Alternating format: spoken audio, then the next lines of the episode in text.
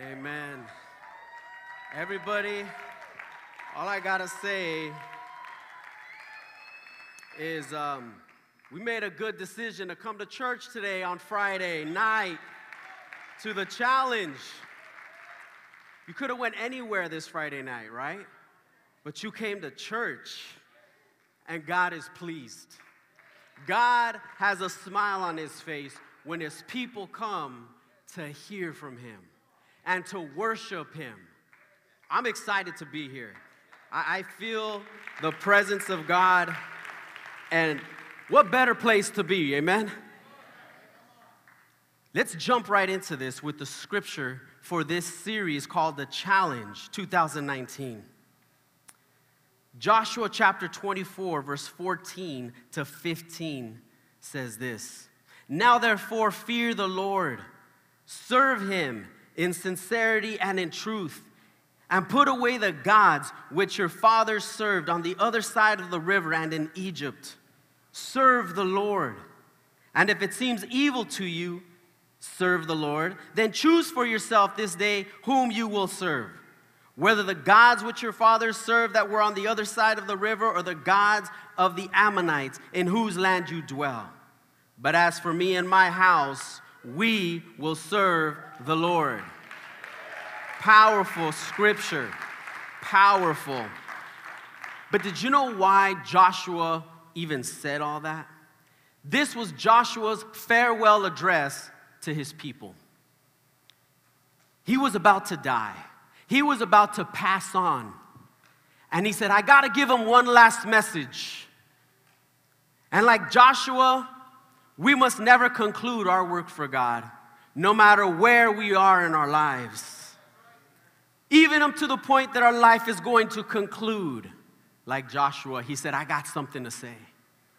Church, we should always have something to say if we got Jesus in our hearts. And like Pastor Ruben mentioned, it's never too late. It's never too late. We could still work for God all the way to our last day. Amen? Joshua was preaching until his last days. And now he wanted to leave his marching orders. These were his last words. But even though the message was important, and we're going to get into what he said and what he meant, where he gave the message is equally important.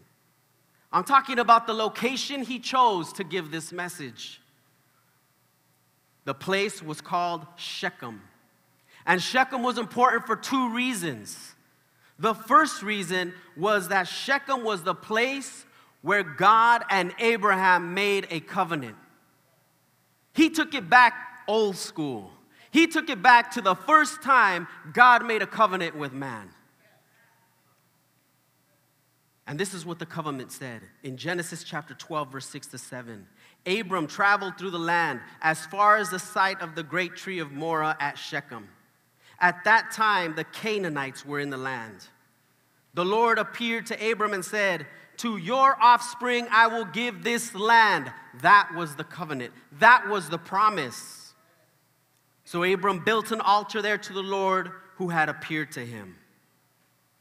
That's the first reason it's important. The second reason it's important is because Joshua also made covenant with God. The people of Israel and Joshua made a covenant to God there at Shechem when they were first entering into Israel. What's the lesson in this? What is the lesson in the place that was chosen by Joshua? Was it just a mistake? Was it, well, that looks like a good place to do it? He was intentional. The lesson in this is we need to go back to the first place we met God. We need to go back to the place where we first met God. When you first got saved, everything was new. You looked forward to praying. You, look, you took your Bible everywhere you went because at every spare moment you were reading at the bus stop, on your break, in traffic. Be careful, don't do that. But you were so excited for the new thing that God was doing for you.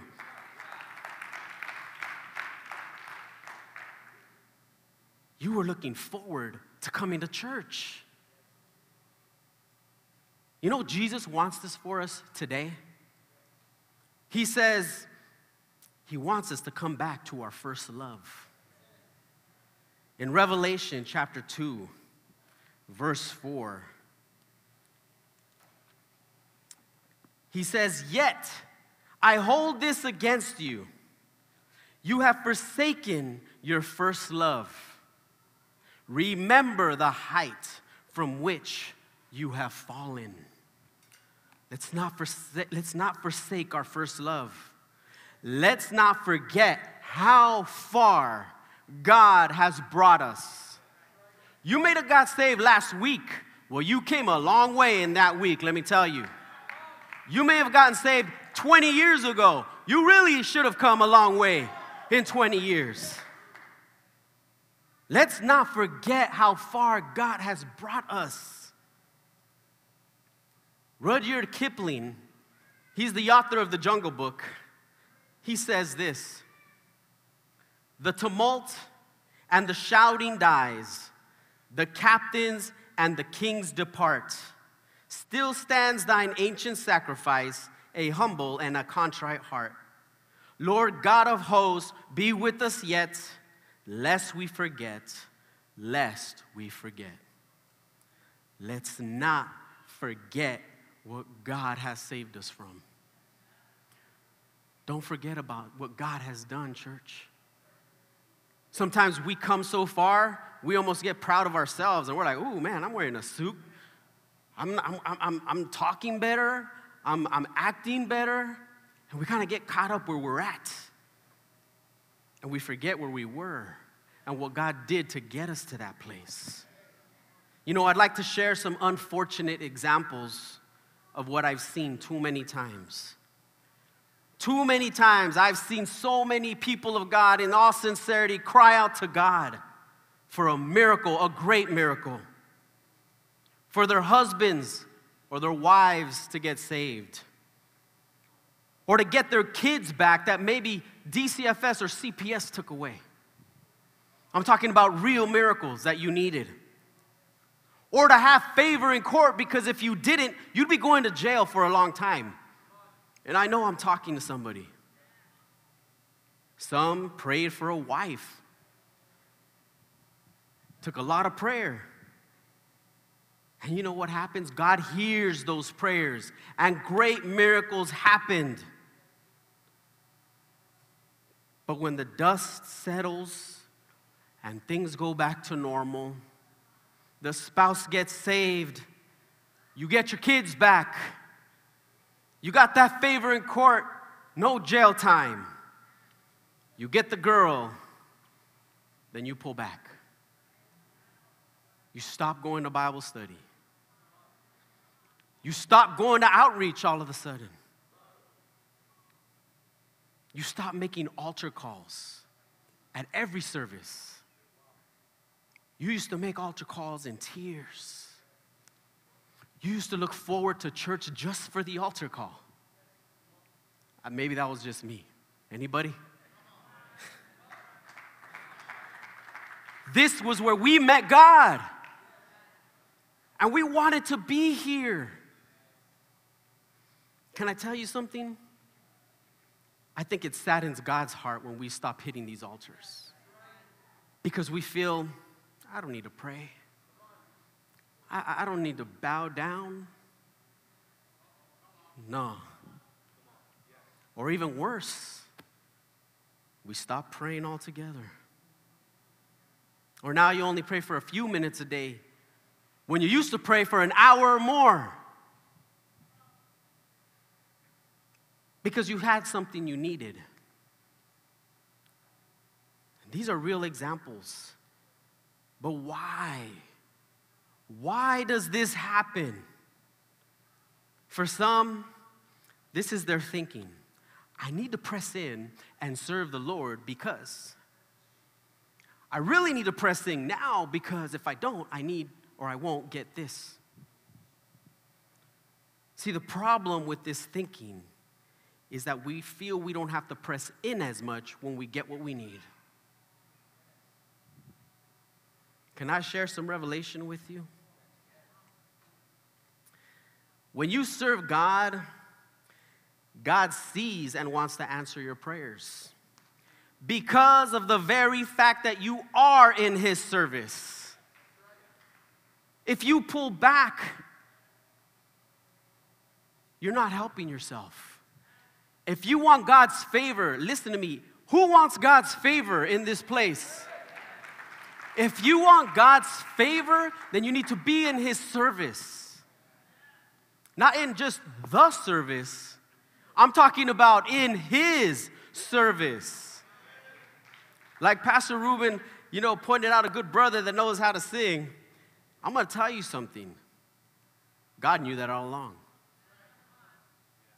When you serve God faithfully and you have a desire in your heart, don't worry. God will give you the desires of your heart. Pursue God, don't pursue the desire. Because when you pursue God, God will give you the desire. If you pursue the desire, you might miss out on God. You need to keep God in it. And it fires up God when you serve Him.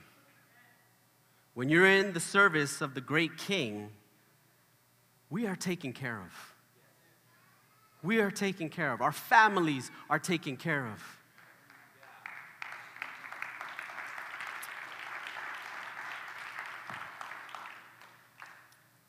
John chapter 12, verse 26. My Father will honor the one who serves me, says Jesus. My Father will honor the one who serves me. Wow, to be honored by God? Do we even deserve any honor from God? Remember, let's take it back to where we came from. Who were we? Maybe who are we? We don't deserve any honor from God. But His Word says that if we serve Him, He honors us. That's a great privilege. This is why it's so good to go back to that place where you first met God. Do you remember? Do you remember the feeling? Do you remember the spirit? Do you remember the tears? Do you remember the love? Do you remember your need? Or have we forgotten? We need to remind ourselves about what God has done. Let's not forget. If you don't appreciate your salvation, you will never appreciate your blessings. I'm going to say that again. If you do not appreciate your salvations, you're not going to appreciate the blessings that come your way. You won't see the blessings. You won't understand things that are blessings because you can't even appreciate the fact that God has saved your soul. He has saved us from hell.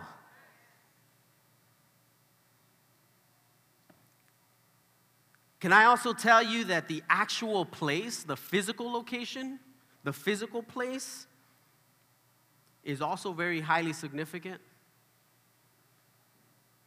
There is a reason why you are here today. I'm going to say this again. There is a reason why you are here today on a Friday night. God has called you to New Harvest. I'm not saying there aren't any other good churches out there. I'm not saying that. But God brought you here. God brought you here.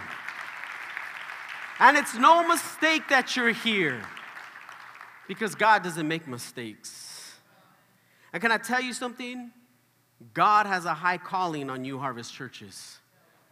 So, what that means is if that you're in this place, if you're going to a New Harvest church and God has a high calling on New Harvest churches, that means God has a high calling on you.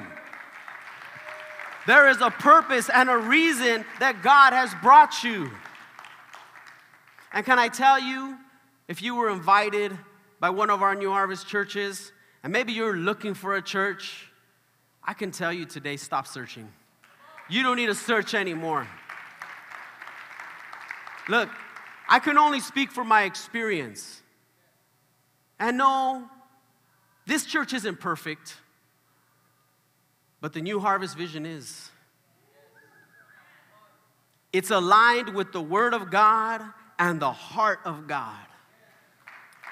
It's the vision that we pursue. And like God challenged Abraham and Moses when he was about to take them into a new place, he made a covenant with them. And you know what a covenant is? It's not just I'm gonna bless you, but it's like I'm gonna bless you and this is what you're gonna do for me. That's a covenant. It is a contract, two sided, not just God sided. It is us and God that are required to do our parts in order for the covenant to move forward. So if you're expecting God just to bless you and bless you and bless you, and you don't want to move a finger, it ain't gonna happen. That's the word, that's not me. That is the covenant example of what covenant is. And like Joshua challenged the people before they entered into the new land. So I believe we too need to be challenged if we want to receive the new things that God has for us. There is always something new in the kingdom of God. It should never get old in the kingdom of God. If you see your life and your walk with God and you feel as if though, oh, it's the same old thing. It's the same post I'm at every service.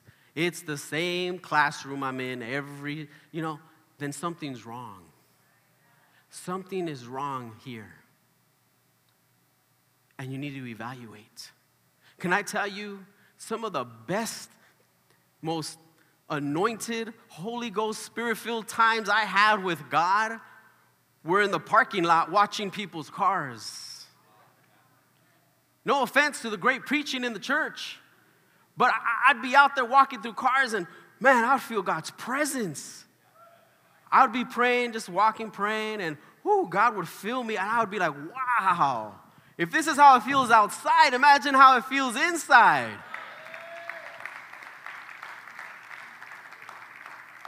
God wants to give us new things. Now let's look at the challenge that Joshua gave the people of Israel. He challenged them with a question Choose for yourselves this day whom you will serve. Jesus also made the same challenge in the New Testament. And he says in Matthew chapter 6, verse 24, no one can serve two masters. Either he will hate one and love the other, or he will be devoted to the one and despise the other. You cannot serve both God and money. You could change that money to anything else. You cannot serve both God and boyfriend. You cannot serve both God and job fill in the blank. You know what I like is Jesus used this really awesome word. He says, or you will be devoted. Devoted. What does devoted mean? It means dedication. We should be dedicated, devoted to Jesus. Do we have devotion in our lives? You know what devotion is? Taking time aside in the morning or the evening and praying and devoting some time to Him. Do you devote some time to God? Do you devote prayer time, reading time to God? If the answer is no, then you're in for a blessing if you start. You may think your life's good. Well, not really, because it only gets better when you have devotion with God. We should be devoted to Jesus. And God is saying something here in the Old Testament through Joshua, in the New Testament through Jesus. He is challenging his people to live a lifestyle that shows their full devotion and their full service to Christ. Why does God have to challenge us with this? He does this because he knows there are many things today, as there were back then, that are pulling and tugging at us, competing with God. He knows this. They try to tell us, do this, do that, go here, go there, hang out with these people. No, no, no, hang out with those people. The world is pulling at us and tugging at us every which way. And God is challenging us because of these pursuits for these other things. You know, when we get enticed by the world, it's easier to forget how far God has brought you. You know, when you give in to a little bit of cussing, a little bit of worldly music, a little bit of stinking thinking, whatever you want to call it, all of a sudden, we forget how far God has brought us. Because we get enticed by this, and we get enticed by this, then we get enticed by that. It's usually never I got enticed with a big, huge sin. It's usually a bunch of little sins, and before you know it, you're like, Jesus is like, Look how far you have fallen. Jesus said, Look at the height from which you have fallen. What Jesus is saying, you don't even realize it. Look where you were and look where you are. Now, I want you to stop right now in your seats. And I want you to think. We're going to do an exercise in this church. I want you to think of the moment. Close your eyes. Everyone, close your eyes. Think of the condition you were in when you first got saved. Think about the road you were on when you first got saved. Think about that. Let it sink in. What were you doing? Where were you going? Who were you with? How were you feeling? Now, Give God praise for where He has brought you from right now. Hallelujah. Give God praise because that's exactly what God has saved you from. God has brought you from the depths of the pit and raised you up. Do not forget, do not forget where we came from and who saved us from it. And like I said, you might have just got saved a week ago. It doesn't matter when you got saved, He still brought you far. Maybe you're in this place and you're not even saved yet. Well, guess what? You're in for a miracle tonight because God is going to bring you far tonight. now, let's go back to Joshua and our scripture text. Now, therefore, fear the Lord, serve him in sincerity and in truth. Put away the gods which your fathers served on the other side of the river and in Egypt. Serve the Lord.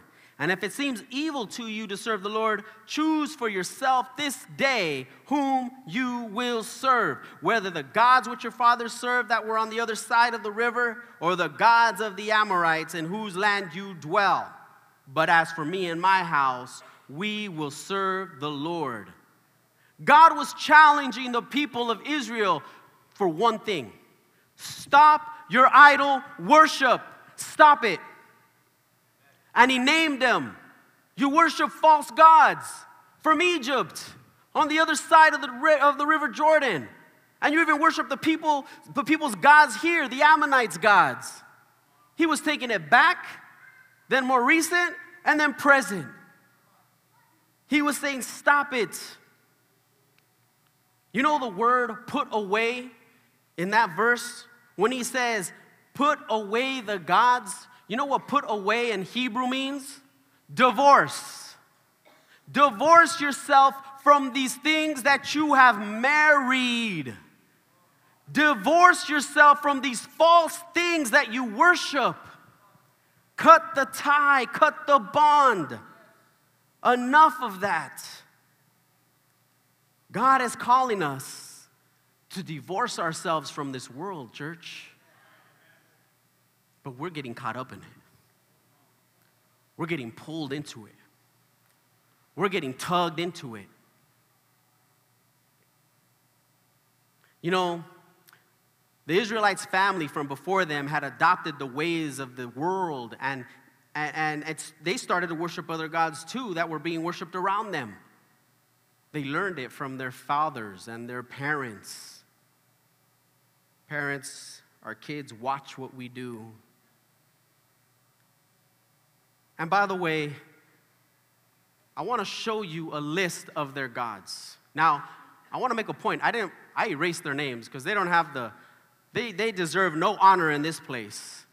But the list that you're going to see right now, as they put it up, are the characteristics of the gods that the children of Israel were worshiping.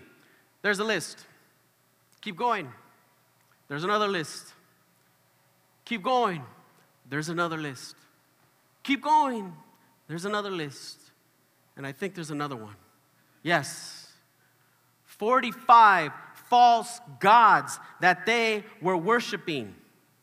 Their names don't deserve mention. I show you that just to show you all the different characteristics of each of those gods whom they were worshiping, which is why Joshua, at the end of his days, after going through getting out of Egypt, going through the desert, getting into the land, and winning all the battles, and they were still worshiping those false gods. And Joshua said, I have one message before I die. And that one message is stop it already. You keep doing this. It must have broke his heart. Now you might say, well, Pastor, you see, we don't believe in other gods like that. We don't worship false gods. We believe in Jesus. So it really doesn't relate to me. Really? Church, really? What if I listed all the things that consume your time and affections? Those idols in your lives. The number of friends that you feel you have to cater to. The amount of time you spend on your phones. The money you spend on entertainment. The other women and men you look at other than your spouse Maybe it's even the way you prioritize your kids and your family over God. How about the music artists that you admire and sing along with that sing nothing but garbage? There's no Jesus in their lyrics, and you know I'm talking truth. You know it's garbage, but you like it anyway. And you say, oh, well, I, just, I just listen to the beat. That's baloney, man. That's baloney. Those words are penetrating your ears into the depths of your soul, and you sing them out. It ain't just the beat. I'm speaking truth to someone tonight. You know, and if I were to take, if we were to take out our playlist, honestly, the list of worldly music would probably be way longer than that list. Way longer. You know I'm talking truth. 150 tracks, 200 tracks, and not one God song in there? Are you willing to put away, divorce yourself from that garbage? Because that's the challenge that Joshua gave to the people. And it's still the challenge today because there's false gods pulling at us, tugging at us, desiring that we worship them. You know, if I could call up the worship team in closing, church, can I challenge you today? Who will you serve? The one and only true God, the maker of heaven and earth, the only one that can save your soul the only one that can raise the dead, or the gods of this world today that I know are far greater than the list I just showed. 45 is nothing compared to the false gods that we people in this society worshiped, or some of us still worship.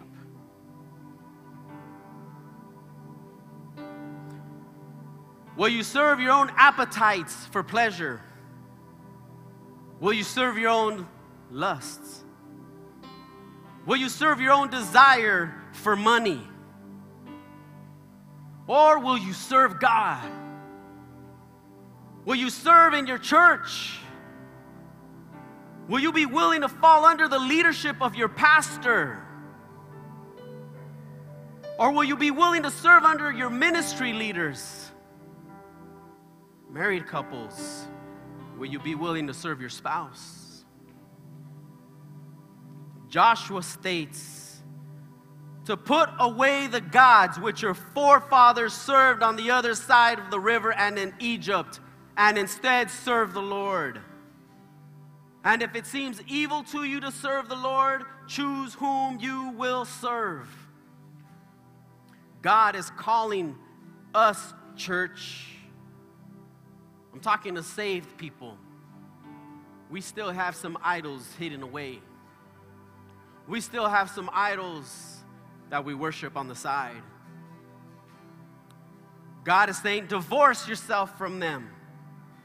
Or does it seem evil to you that I even have to tell you to divorce yourself from them? See, today, many in this world feel that the church is evil because it teaches against the world's doctrines. The church is evil. You're full of hate, you're full of judgment. That's what the world thinks, that we're full of evil, and that's what was being said then. Does it seem evil to you? It's not evil. No. Choose today whom you will serve. God is calling you, not tomorrow, today. Who will you serve? I have a quote here.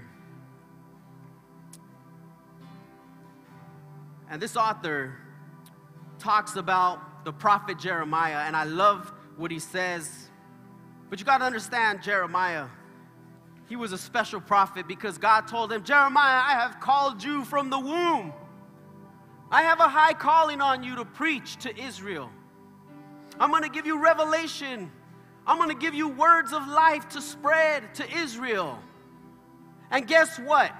No one's going to listen to you. No one's going to care what you have to say. Not one. Jeremiah could have said, Forget this, man. What kind of a calling is this? Why would I want to serve God if everyone's going to hate me? They even tried to kill him multiple times. This was God's calling on his life. And you know what? He did it for 40 years. He did it for 40 years until the prophecies were fulfilled. He didn't give up. And I love what this author says. He says, The same Lord who enabled Jeremiah can enable us. The same world that opposed Jeremiah will oppose us. It's time for God's people to be decisive. Make a decision already, God says. This is the challenge. We came to the challenge, right? We're being challenged, church. God wants us to make a decision. Enough of the games already. Enough of the games. God is drawing the line and He's saying, make a decision today. If we could bow our heads.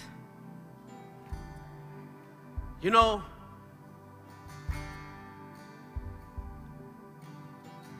When God challenges us, it's not because He's mad at us, it's not because He's upset with us, it's because He loves us. It's because He knows what He created you for, and it hurts Him to see that you're not living up to it. You will be taken care of when you choose God. You will be taken care of when you choose Christ. Do not be afraid to divorce yourself from the things of this world. You know, the altar in the Bible is a sacred place, it's where people met God. Maybe you're in this place today and you need to meet God because you realized I've I forgot. I forgot how far God has saved me. I forgot where I came from and I need to reappreciate what he's done. Or maybe you just want to say, God, don't let me get to that place where I forget what you've done. And you just want to give God thanks and love and appreciation. Opening up the altars right now. If that's you, come on up and let's meet God together at this altar Let's pour out our hearts at this altar. Let's recommit our lives to God at this altar. Let's divorce ourselves from the things of this world once and for all at this altar. Let's tell God how much we appreciate what He has done for us. Let's thank God for what He has saved us from. Let's thank God and show Him our love by bowing down before Him. Hallelujah. Father.